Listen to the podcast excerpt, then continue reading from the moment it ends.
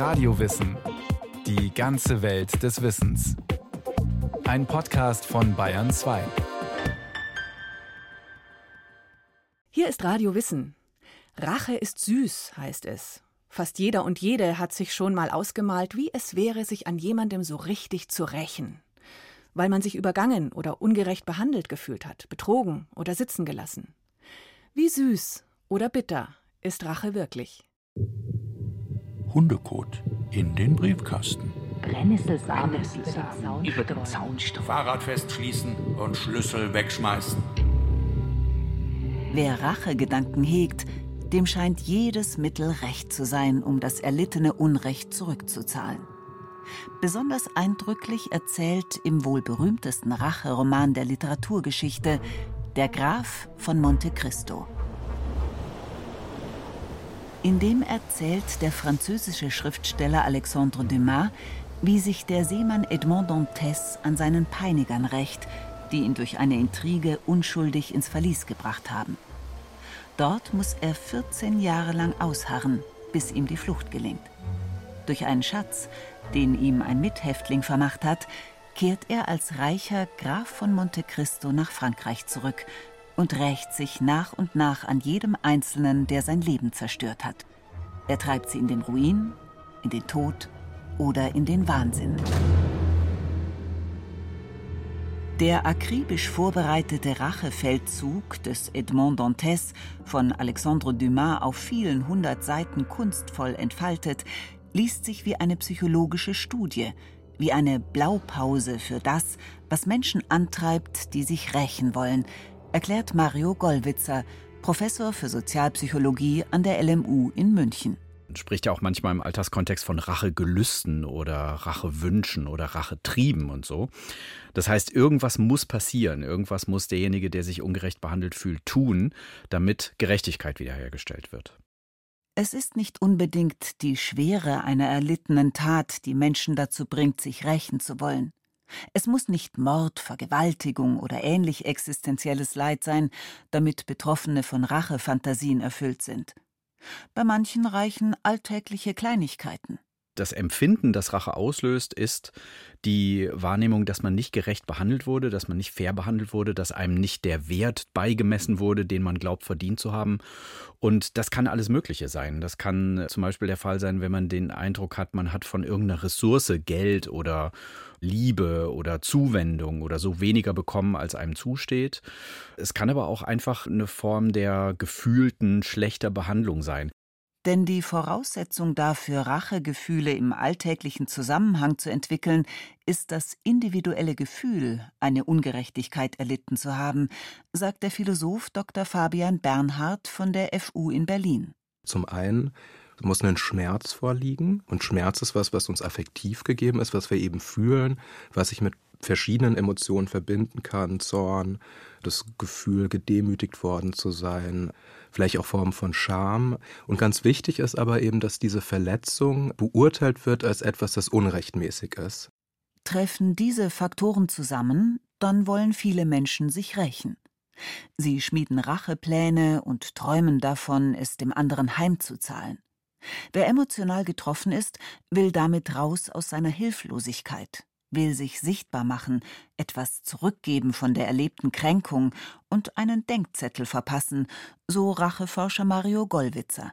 Und das ist eine der spannendsten äh, Kernprobleme der psychologischen Gerechtigkeitsforschung, indem ich sagen würde, Menschen wissen ganz genau, dass das, was sie für gerecht oder für ungerecht halten, dass das ihre subjektive Wahrnehmung ist. Gleichzeitig haben sie eine sehr starke Überzeugung, dass das, was sie empfinden, auch eine über sie hinausweisende Gültigkeit besitzt. Das heißt, sie sagen, das, was ich ungerecht finde, das ist auch ungerecht, das ist auch objektivierbar ungerecht.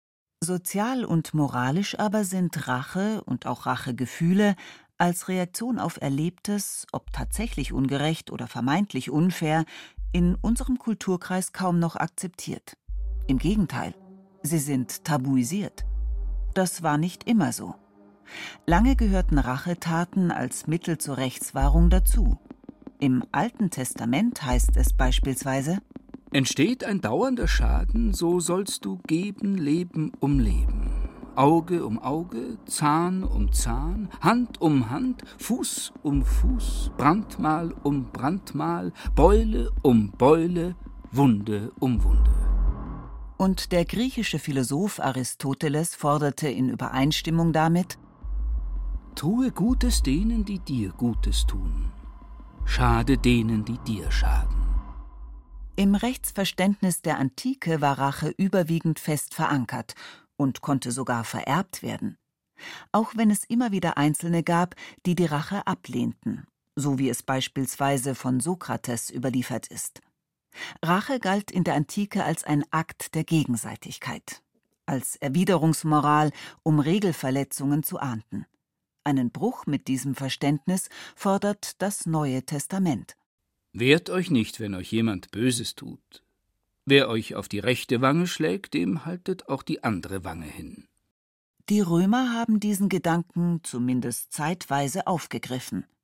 Aber nicht deshalb, weil sie das soziale Miteinander durch einen Verzicht auf Rachetaten befrieden wollten oder weil sie Rache als unmoralisch verurteilt hätten. Ihr Ansatz war eher machtpolitisch motiviert. Die Wertvorstellungen des Herrschers sollten zentral in Rom und mit Sanktionen durchgesetzt werden. Familiäre Rachefeldzüge sollten diese Macht nicht schmälern. In der Antike und im Mittelalter haben auch die Philosophen darüber nachgedacht, ob, wann und wie Rachetaten gerechtfertigt sein könnten. Seit der Epoche der Aufklärung im 18. Jahrhundert aber ist das Urteil eindeutig ablehnend, so Fabian Bernhard. Also dazu hat sich die Philosophie tatsächlich sehr, sehr wenig geäußert, weil generell Philosophen, wenn sie sich mit der Rache befasst haben, dann ging es ihnen weniger darum, jetzt ähm, Rache besser zu verstehen, auch zu verstehen, welchen Ort die Rache in unserer eigenen Gesellschaft hat, sondern es ging vor allem darum, Gründe zu finden, weshalb Rache eben unzulässig ist, weshalb die verboten gehört. Und das hat ganz viel natürlich mit der Etablierung des staatlichen Rechts zu tun und überhaupt mit Staatsbildung. Denn die Philosophen der Aufklärung haben ideengeschichtlich nicht nur das einzelne Individuum in den Mittelpunkt gerückt, sondern auch die Vernunft als Bedingung für die menschliche Autonomie stark gemacht. Rachehandlungen haben sie deshalb abgelehnt. Zu affektiv. Zu wenig an universalisierbaren Werten und den Menschenrechten ausgerichtet. Dieses Verständnis ist für unseren Kulturkreis prägend. Und es hat dazu geführt, dass nicht nur Rachetaten abgelehnt werden, sondern dass auch Rachefantasien ein denkbar schlechtes Image haben. Sie gelten als unzivilisiert, archaisch und moralisch unreif. Niemand möchte sich als Rächerin oder Rächer bezeichnen. Also wenn wir Leute, die zum Beispiel an unseren Studien teilnehmen, fragen, haben sie schon jemals mal Rache geübt in ihrem Leben, dann ist die spontane Antwort, die dann kommt, so nein, um Gottes Willen, sowas mache ich nicht. Das Interessante ist aber, dass Leute bei der Beantwortung unserer Frage dann an diese schweren, an diese fiesen Formen von Rache denken. Also zum Beispiel jemandes Besitztümer zerstören, die Reifen des Lieblingsautos aufschneiden oder sowas. Während wir von der Definition her sagen würden, Rache ist erst erstmal nur überhaupt die Reaktion auf eine erlebte Ungerechtigkeit, die demjenigen, der diese Ungerechtigkeit hervorgebracht hat, zum Schaden gereicht. Rachegedanken sind ein emotionaler Impuls, der aus einer Mischung von Wut, Zorn, Enttäuschung und Empörung entsteht. Das Ziel? Sich zu wehren, dem anderen mit einer Handlung zu zeigen, hier ist meine Grenze.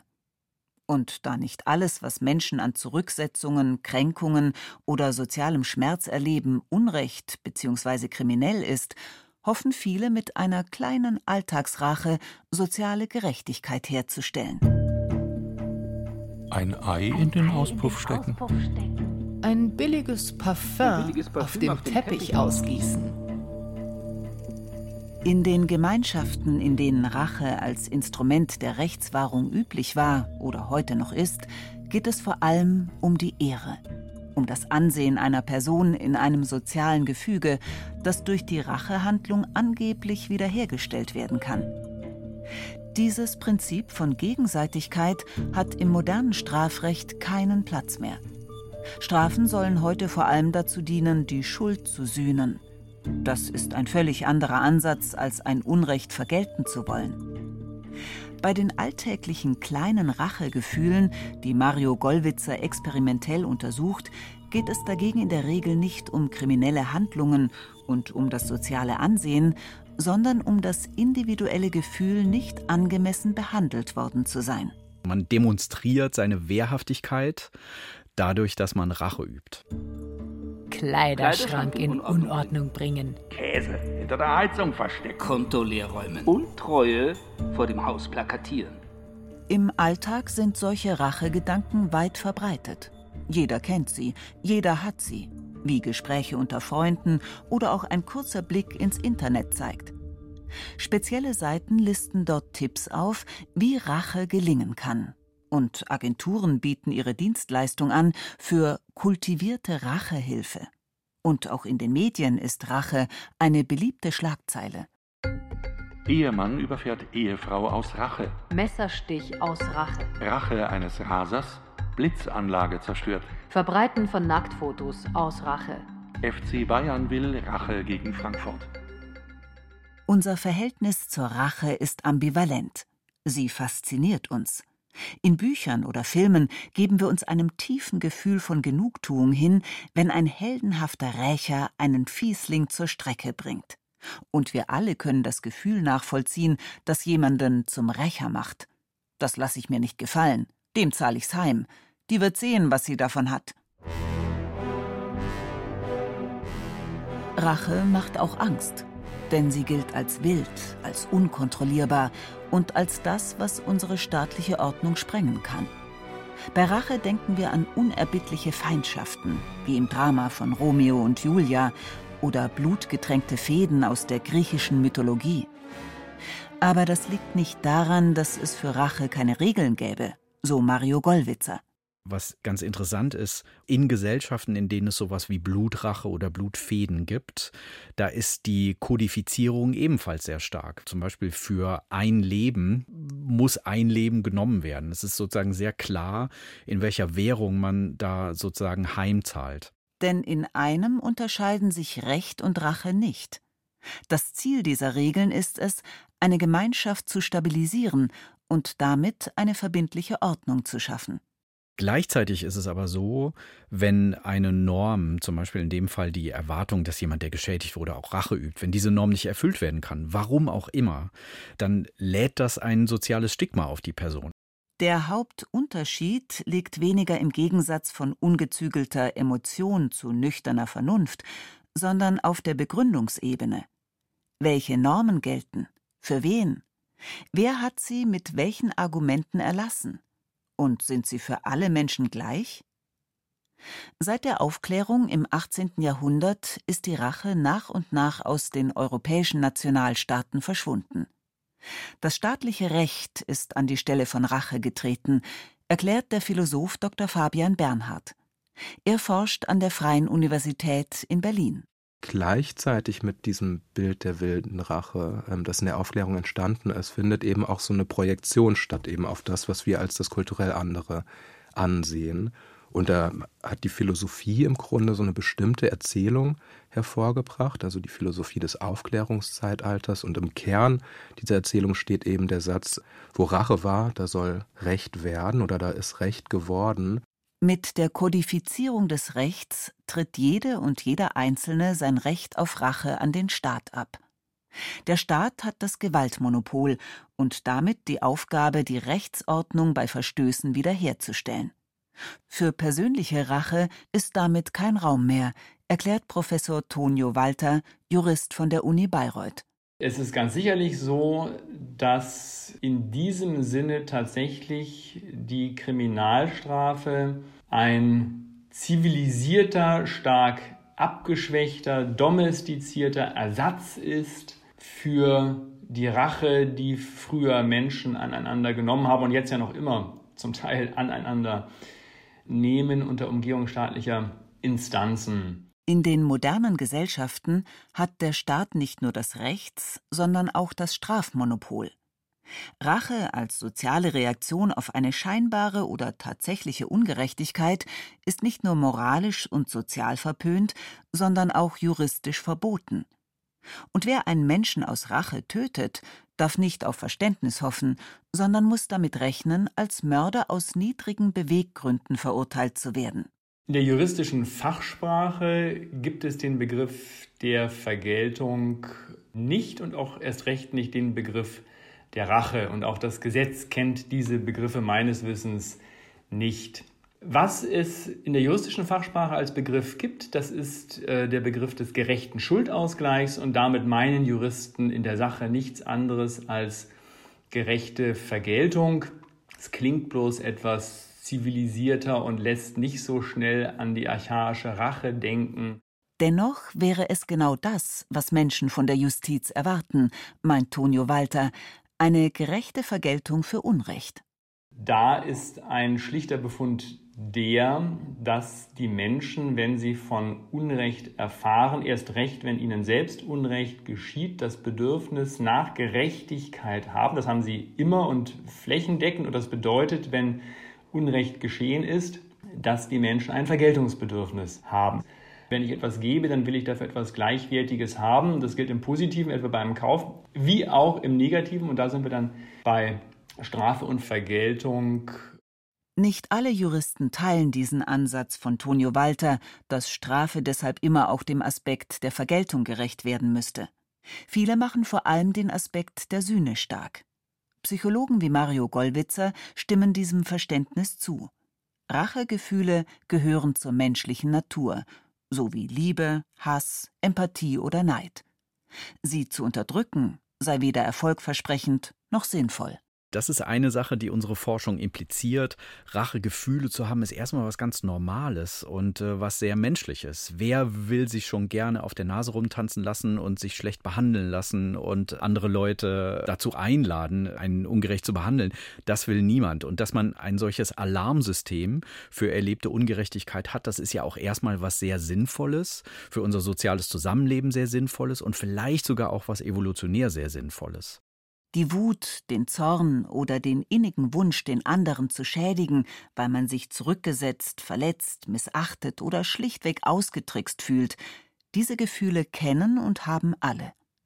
Deshalb hält Mario Gollwitzer es auch für falsch, diese Gefühle moralisch zu verurteilen.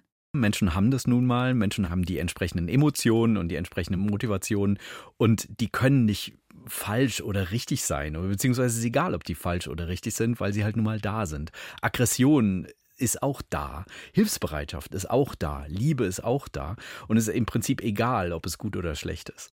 Die Gefühle sind da. Aber was bedeutet das? Wie sollten Menschen damit umgehen? Diese Frage fällt ins Ressort der Philosophen. Aber die, so hat Fabian Bernhard recherchiert, sind bei diesem Thema nicht besonders hilfreich, weil sie sich damit kaum beschäftigen. Bernhard spricht sogar von einem blinden Fleck in der modernen Philosophie. Das sei ein Problem, so meint er, denn Rachegefühle gehörten zum emotionalen Gerechtigkeitsempfinden der Menschen und müssten deshalb auch von den Philosophen untersucht werden. Das Problem ist, glaube ich, dass wir uns ganz häufig überhaupt nicht mehr eingestehen, überhaupt so zu empfinden und dass diese Affekte, die auf Rache drängen, halt eigentlich äh, verdrängt werden und keinen legitimen Platz mehr haben. Die Annahme, Menschen seien frei von Rachegefühlen, ist also falsch. Wir müssen vielmehr lernen, damit umzugehen.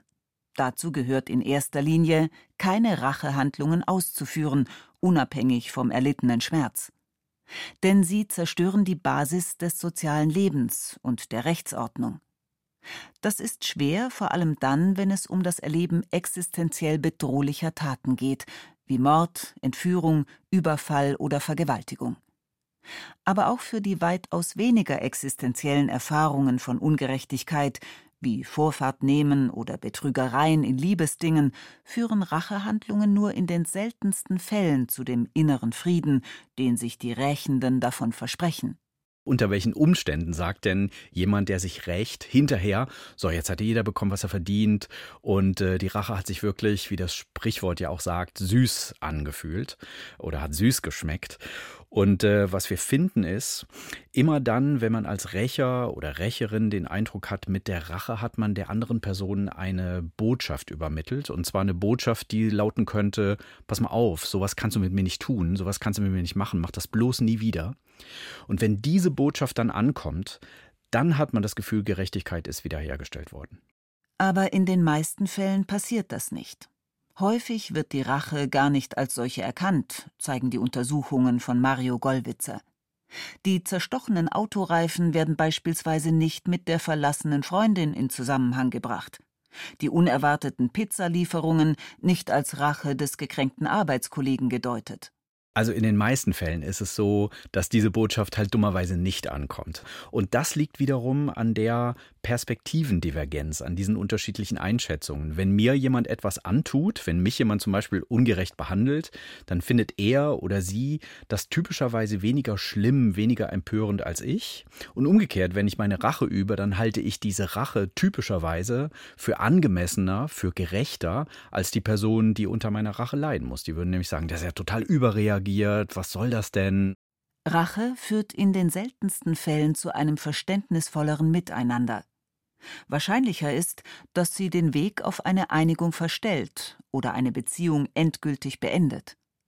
Und auch bei Rächerin und Rächer führt die lange geplante und dann endlich geübte Rachetat nicht zwangsläufig zum erwarteten Zufriedenheitsgefühl, so Mario Gollwitzer. Also was wir gefunden haben, ist erstmal unmittelbar nach Ausübung der Rache lässt einen die Racheaktion mit einem, na, ich sag mal, bittersüßen Gefühl zurück. Auf der einen Seite glaubt man, das war jetzt gut, das war richtig, aber auf der anderen Seite weiß man auch nicht, ob das jetzt wirklich moralisch rechtfertigbar war, macht sich manchmal sogar Selbstvorwürfe und diese Gefühle können tatsächlich parallel gleichzeitig in derselben Person zum Tragen kommen und empfunden werden. Dennoch rächen sich Menschen immer wieder und erhoffen sich davon eine Klärung der Verhältnisse und ein Plus an Gerechtigkeit. Ein Trugschluss, wie alle psychologischen Studien zeigen, die sich damit bisher beschäftigt haben. Selbst das Schwelgen in Rache-Fantasien, von dem niemand frei ist, ist psychologisch betrachtet kein erstrebenswerter Zustand.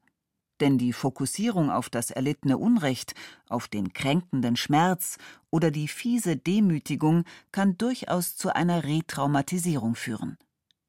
Der Sozialpsychologe Mario Gollwitzer empfiehlt, loszulassen und zu verzeihen. Denn wenn überhaupt, dann könnten nur dadurch schwere und weniger schwere Kränkungen und Verletzungen überwunden werden. Eine Erkenntnis, zu der auch der unschuldig ins Verlies eingesperrte Edmond Dantes gelangt. Nach zehn Jahren ist es ihm gelungen, seine skrupellosen Verräter nach und nach zur Strecke zu bringen. Seine Rachepläne haben funktioniert. Aber sie haben ihn nicht von seinem Schmerz über das erlittene Unrecht befreit. Ich, Thor, dass ich mir an dem Tage, da ich beschloss, mich zu rächen, nicht das Herz aus der Brust gerissen habe. Das war Radiowissen, ein Podcast von Bayern 2. Autorin dieser Folge Daniela Remus. Es sprachen Rachel Comtes, Peter Weiß, Berenike Beschle, Diana Gaul und Peter Lersch. Regie führte Eva Demmelhuber, Technik Peter Preuß. Die Redaktion hatte Susanne Pölchau. Wenn Sie keine Folge mehr verpassen wollen, abonnieren Sie Radiowissen unter bayern2.de slash podcast und überall, wo es Podcasts gibt.